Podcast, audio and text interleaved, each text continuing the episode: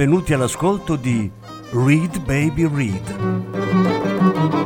un programma di reading letterario radiofonico a cura di Franco Ventimiglia e Claudio Tesser. Voce Franco Ventimiglia. Regia Claudio Tesser.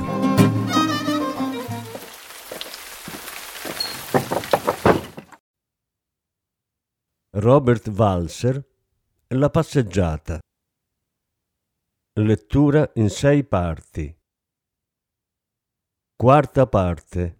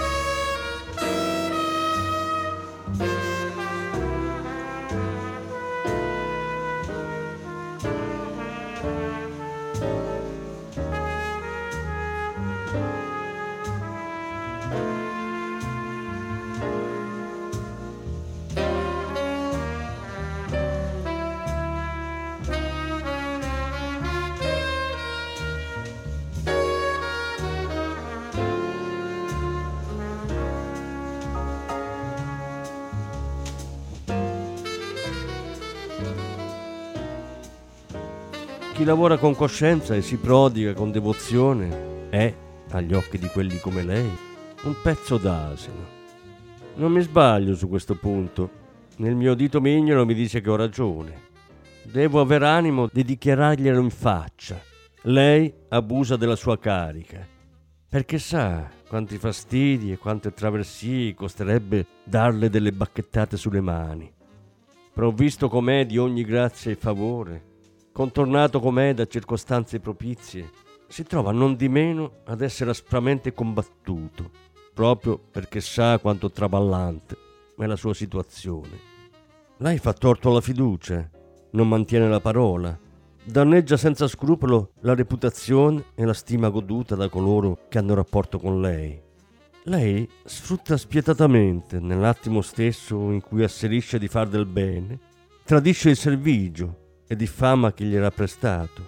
È incostante e malfido e dà prova di vizi di carattere facilmente scusabili in una ragazzina, ma non già in un uomo. Perdoni se mi permetto di giudicarla estremamente debole e gradisca, insieme alla sincera assicurazione che per l'avvenire lo scrivente ritiene consigliabile tenersi il più possibile lontano da lei nei rapporti d'affari, la pur sempre adeguata dose e il grado obiettivamente dovuto d'ossequio da parte di qualcuno cui fu data in sorte la prerogativa, nonché il decisamente moderato piacere di poter fare la sua conoscenza. Quasi quasi rimpiansi d'aver affidato al recapito postale quella lettera furfantesca. Tale infatti essa mi sembrò, retrospettivamente, giacché la persona alla quale avevo annunciato con tanta chiarezza la rottura dei rapporti diplomatici, o meglio d'affari, provocando un fierissimo stato di guerra, era per certo tra le più in vista e influenti.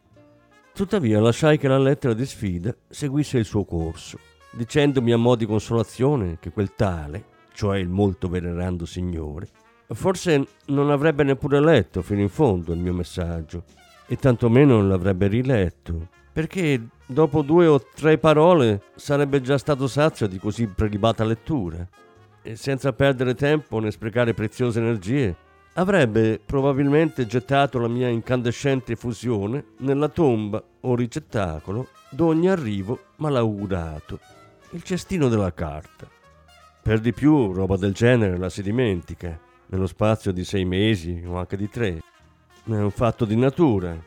Conclusi filosoficamente e mi diressi baldanzoso dal sarto, il quale se ne stava tutto allegro e in apparenza con la più tranquilla coscienza del mondo nella sua elegante bottega di mode o laboratorio, pieno zeppo di bene odoranti pezze e scampoli di panno. Un chiassoso uccello ingabbiato e un solerte accorto aiutante, che manovrava con perizia le forbici, sembravano voler completare l'idillico quadro. Il signor Dune, maestro di taglio, appena mi scorse si alzò con cortesia dal suo seggio, dove lottava l'acre con l'ago da cucire per accogliere urbanamente il nuovo arrivato. Lei viene per il vestito che quanto prima la mia ditta deve consegnarle bello e pronto. Un vestito che indubbiamente le starà a pennello, disse, mentre con gesto quasi troppo cameratesco mi porgeva la mano, che peraltro non esitai punto a stringere. Eh, vengo, risposi, per sottopormi intrepido e speranzoso alla prova, nutrendo non pochi motivi di apprensione. Il signor Dune disse che ogni apprensione gli sembrava fuori luogo. Egli garantiva il taglio e la rifinitura. Così dicendo, mi condusse in un camerino attiguo, dal quale subito si ritirò. Le sue ripetute asserzioni e garanzie non mi giungevano troppo gradite. Infatti, seguì ben presto la prova, accompagnata, inscendibilmente, da profonda delusione. Cercando con sforzo di reprimere il mio ribollente malumore, chiamai a voce alta e irritata il signor Dune, al quale, con la massima calma e la più distaccata insoddisfazione possibile, gettai in faccia l'esclamazione seguente, destinata, senza dubbio, ad annientarlo. Me l'aspettavo. Signor mio carissimo, non si agiti inutilmente, ribattei, proferendo a fatica. Di motivi di agitazione e di sconforto qui ce ne sono a bizzeffe. Abbia la gentilezza di tenere per sé codeste esortazioni tutt'altro che confacenti e smetta subito, la prego, di cercare di calmarmi. Quanto lei ha fatto per preparare un vestito inappuntabile è inquietante al massimo grado. Tutte le possibili apprensioni, lievi o gravi che fossero, si sono puntualmente avverate e i peggiori presentimenti hanno trovato conferma sotto ogni aspetto. Come può osare di garantirmi l'irreprensibilità del taglio e della rifinitura? Come può avere tanto coraggio da asserire d'essere maestro nella sua arte, quando dovrebbe bastarle un non nulla di onestà, una sia pur minima dose di attenzione e di sincerità per ammettere senza discussione che il mio è un caso assolutamente disgraziato e che il vestito inappuntabile che la sua aspettabile e celebrata ditta doveva fornirmi è un fiasco bello e buono. Mi consenta di respingere il termine fiasco. Cercherò di controllarmi, signor Dune. Gliene sono grato e mi compiaccio di sì lodevole intenzione. Lei mi permetterà che le chieda di apportare a questo vestito, che in base all'accurata prova aurora effettuata presenta un visibilio di difetti, imperfezioni e manchevolezze, significative e radicali modifiche. Questo è possibile. Lo scontento, l'irritazione e la tristezza che provo mi costringono a dichiararle che lei mi ha fatto andare in collera. Le giuro che la cosa mi addolora.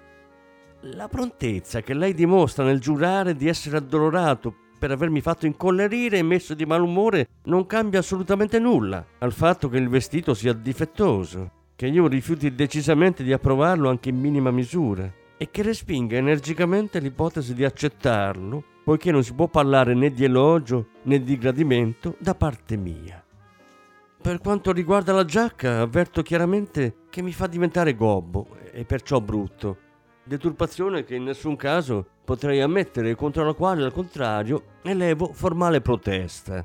Le maniche soffrono di un eccesso di lunghezza addirittura allarmante. Caratteristica vistosa del panciotto è quella di suscitare la penosa impressione di produrre lo sgradevole effetto che chi lo indossa abbia una gran pancia. I calzoni sono semplicemente abominevoli e il loro disegno o progetto mi ispira a un ribrezzo profondissimo.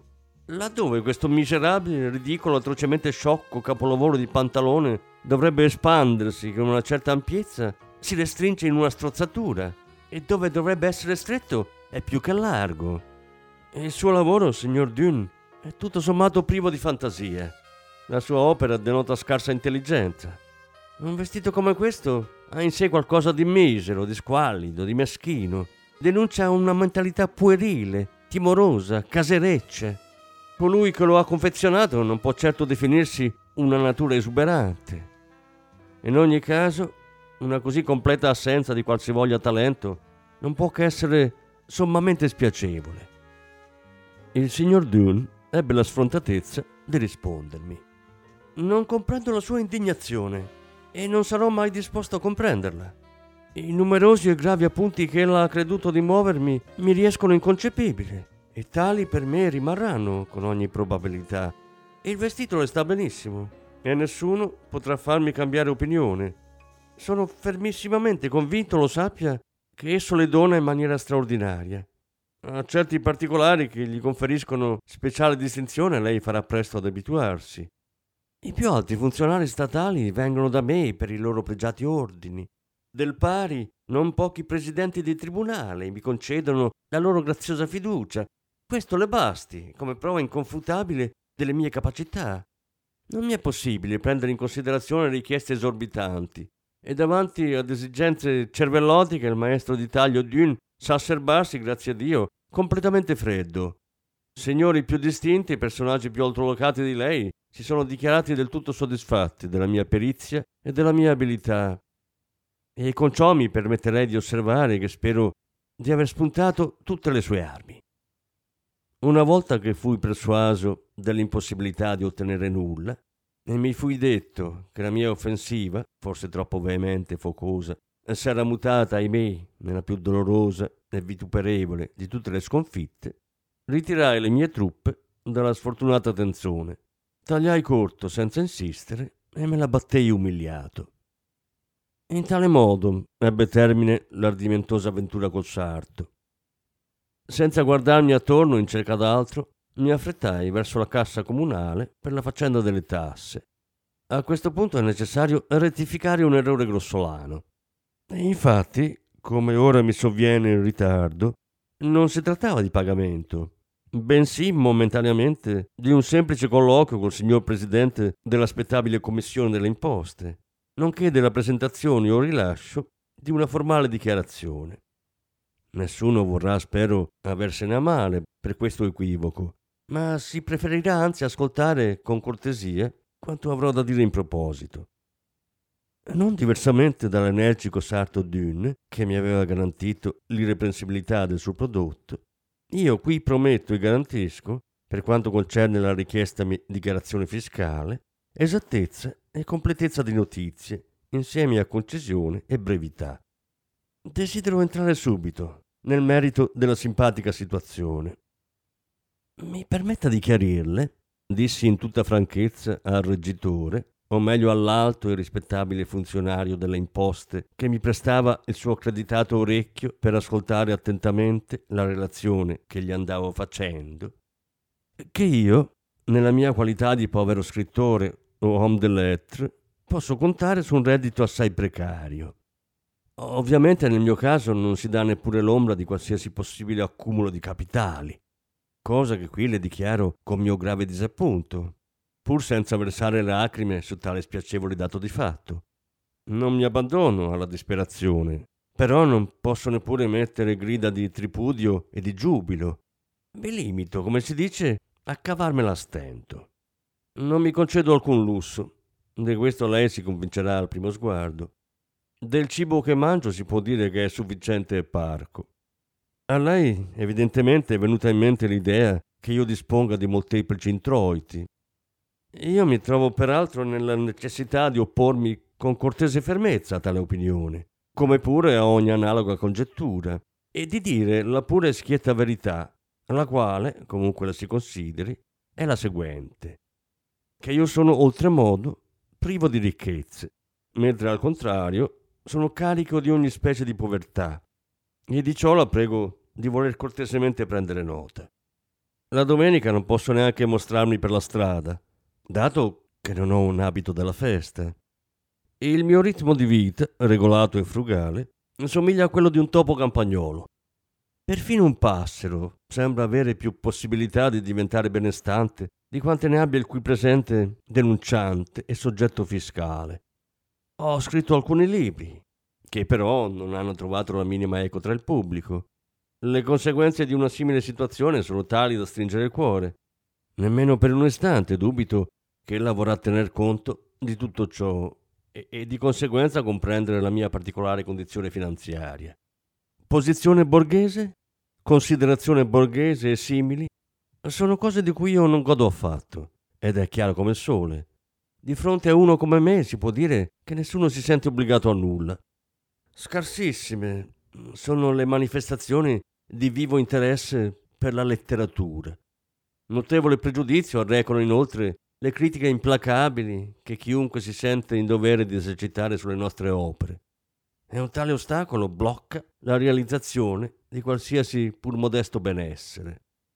Senza dubbio c'è qualche benevolo donatore o qualche gentile donatrice che di quando in quando fornisce allo scrittore un signorile appoggio, ma i doni sono cosa ben diversa da un reddito, i sussidi tutt'altro che un patrimonio.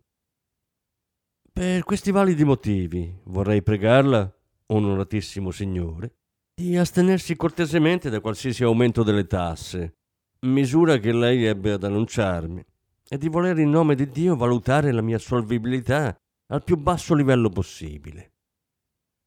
Il sovrintendente o tassatore disse Ma lei eh, la si vede sempre andare a spasso? A spasso, risposi. Ci devo assolutamente andare, per ravvivarmi e per mantenere il contatto col mondo, se mi mancasse il sentimento del mondo, non potrei più scrivere nemmeno mezza lettera dell'alfabeto, né comporre alcunché, in versi o in prosa. Senza passeggiate sarai morto, e da tempo avrei dovuto rinunciare alla mia professione, che amo appassionatamente. Senza passeggiate, senza andare a caccia di notizie, non sarai in grado di stendere il minimo rapporto, né tantomeno un articolo.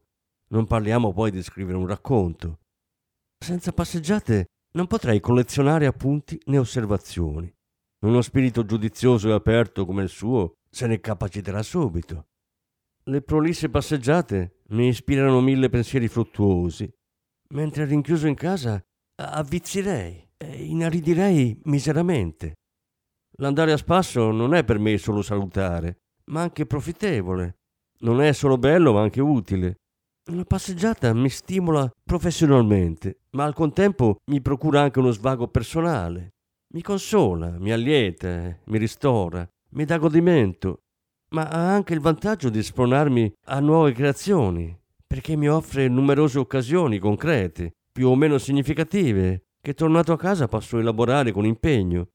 Ogni passeggiata è piena di incontri, di cose che meritano di essere viste, sentite, di figure, di poesie viventi, di oggetti attraenti, di bellezze naturali, brulica, letteralmente, per solito, ogni piacevole passeggiata, sia pur breve. La conoscenza della natura e del paese si schiude piena di deliziose lusinghe, ai sensi e agli sguardi dell'attento passeggiatore, che ben inteso deve andare in giro ad occhi non già abbassati, ma al contrario ben aperti e limpidi, se desidera che sorga in lui il bel sentimento, l'idea alta e nobile del passeggiare.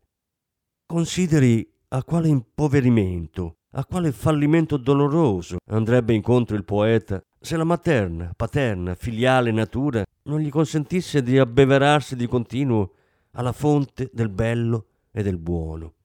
Consideri l'importanza grandissima e sempre nuova che per il poeta ha l'insegnamento, la santa aurea dottrina che gli proviene dal vivere all'aperto. Senza passeggiate e la relativa contemplazione della natura, senza questa raccolta di notizie che allieta e istruisce insieme, che è ristoro e incessante monito, e io mi sento perduto, e realmente lo sono. Con grande attenzione e amore, colui che passeggia deve studiare e osservare ogni minima cosa vivente, sia un bambino, un cane, una zanzara, una farfalla, un passero, un verme, un fiore, un uomo, una casa, un albero, una coccola, una chiocciola, un topo, una nuvola, un monte, una foglia, come pure un misero pezzettuccio di carta gettato via, sul quale forse un bravo scolaretto ha tracciato i suoi primi malfermi caratteri. Le cose più sublimi e le più umili, le più serie come le più allegri, sono per lui in ugual misura care, belle e preziose. Neppure una traccia di ombroso amor proprio deve albergare nel suo animo, bensì egli deve lasciare che il suo sguardo, sollecito, erri e si posi dappertutto, con spirito fraterno. Deve saper aprirsi solo alla vista e all'osservazione e viceversa essere capace di tenere a distanza i suoi propri lamenti, bisogni, mancanze, rinunce, come un valoroso e provetto soldato, pieno di zelo e di abnegazione. Diversamente egli passeggia solo con metà del suo spirito, il che in vero vale assai poco. In ogni momento deve essere disposto a impietosirsi, a simpatizzare, ad entusiasmarsi, ed è sperabile che lo sia. Deve essere capace di esaltarsi nell'entusiasmo, ma altrettanto facilmente deve sapersi chinare verso le più minute esperienze quotidiane, ed è presumibile che sappia farlo. Ma il pieno, fiducioso abbandonarsi e ritrovarsi delle cose, l'amore sollecito per ogni nuovo avvenimento, sono però anche per lui fonte di felicità come ogni dovere adempiuto arricchisce e rende intimamente felice chi di tale dovere è consapevole. Intelligenza e dedizione gli procurano letizia. Lo innalzano molto al di sopra del suo personaggio di passeggiatore, tenuto sovente in sospetto di inutile e scioperata vagabondaggine. Studi molteplici lo fanno ricco, lieto, sereno, nobile, e ciò a cui egli attende solerte può a volte sfiorare da vicino una scienza esatta, di cui nessuno stimerebbe capace un essere in apparenza così futile e ozioso. Sa lei che la mia testa lavora con tenacia e ostinazione, che spesso sono operoso nel vero senso della parola, proprio quando mi prenderebbe invece per un arcifannullone, per un irresponsabile sventato perdigiorno, che si smarrisce nell'azzurro o nel verde e che desta cattiva impressione con la sua trasognata, neghittosa indolenza. Segretamente ogni sorta di pensieri e di idee seguono di soppiatto colui che passeggia, così da obbligarlo mentre cammina, compassato e attento, a fermarsi e restare in ascolto, poiché, completamente stordito da strane impressioni, dalla potenza degli spiriti, si sente a un tratto come magicamente sprofondare nel suolo mentre davanti agli occhi abbagliati e smarriti del pensatore poeta si spalanca un abisso. La testa sembra volerglisi staccare dal busto. Le braccia e le gambe, solitamente così vivaci, sono come paralizzate. Paese e gente, suoni e colori, volti e figure, nuvole e luce solare, gli girano tutti intorno come larve ed egli si chiede dove sono? Terra e cielo fluiscono e precipitano insieme in una visione nebulosa, tutta onde e lampi, in un barbaglio dai contorni indefiniti. Il caos incomincia, ogni ordine svanisce. L'uomo sconvolto cerca a fatica di serbarsi lucido, vi riesce, poi continua, fiducioso a camminare. Lei non crederà assolutamente possibile che in una placida passeggiata del genere io mi imbatta in giganti, abbia l'onore di incontrare professori, visiti di passata librai e funzionari di banca, discorra con cantanti e con attrici, pranzi con signore intellettuali, vada per boschi, imposti lettere pericolose e mi azzuffi fieramente con sarti perfidi e ironici. Eppure ciò può avvenire. Eh, io credo che in realtà sia avvenuto. A chi passeggia si accompagna sempre alcunché di singolare, di fantastico. E sarebbe insensato che egli volesse ignorare questa presenza spirituale, ma non l'ignora per nulla, invece, e saluta con un cordiale benvenuto tutti gli incontri inattesi. Si familiarizza, fraternizza con essi, li tramuta in corporeità tangibili, sostanziose, da loro anima e forma, così che essi, dal loro canto, lo animano e lo formano. Insomma, pensando, scrutando, scavando, almanaccando, riflettendo, scrivendo, ricercando, indagando e passeggiando, io mi guadagno il pane quotidiano, altrettanto duramente quanto chiunque altro. Proprio mentre il mio viso assume l'aria più ilare, può darsi che io sia serissimo e pieno di scrupoli. E quando all'aspetto mi si direbbe null'altro che un molle sognatore, sono un solido professionista. Posso sperare, con la minuziosa dichiarazione che le ho fornito, di averla totalmente convinta della manifesta sincerità dei miei propositi.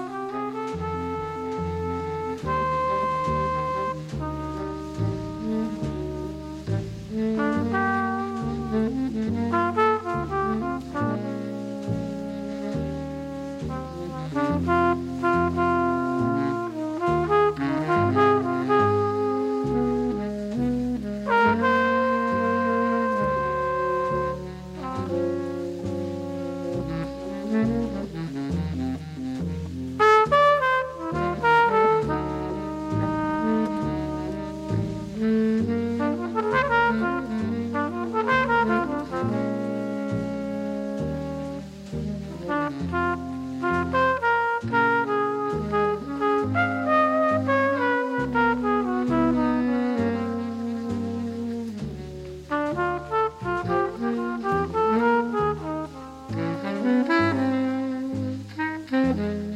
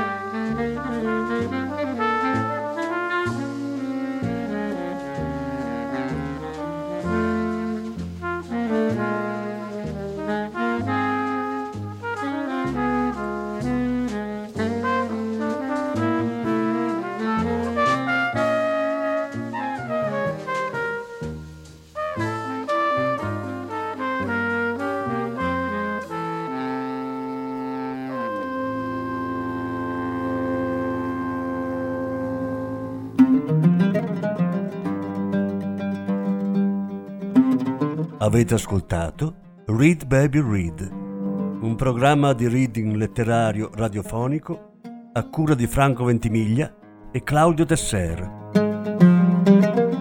Grazie per l'ascolto, alla prossima settimana. La quinta parte della lettura sarà trasmessa la prossima settimana.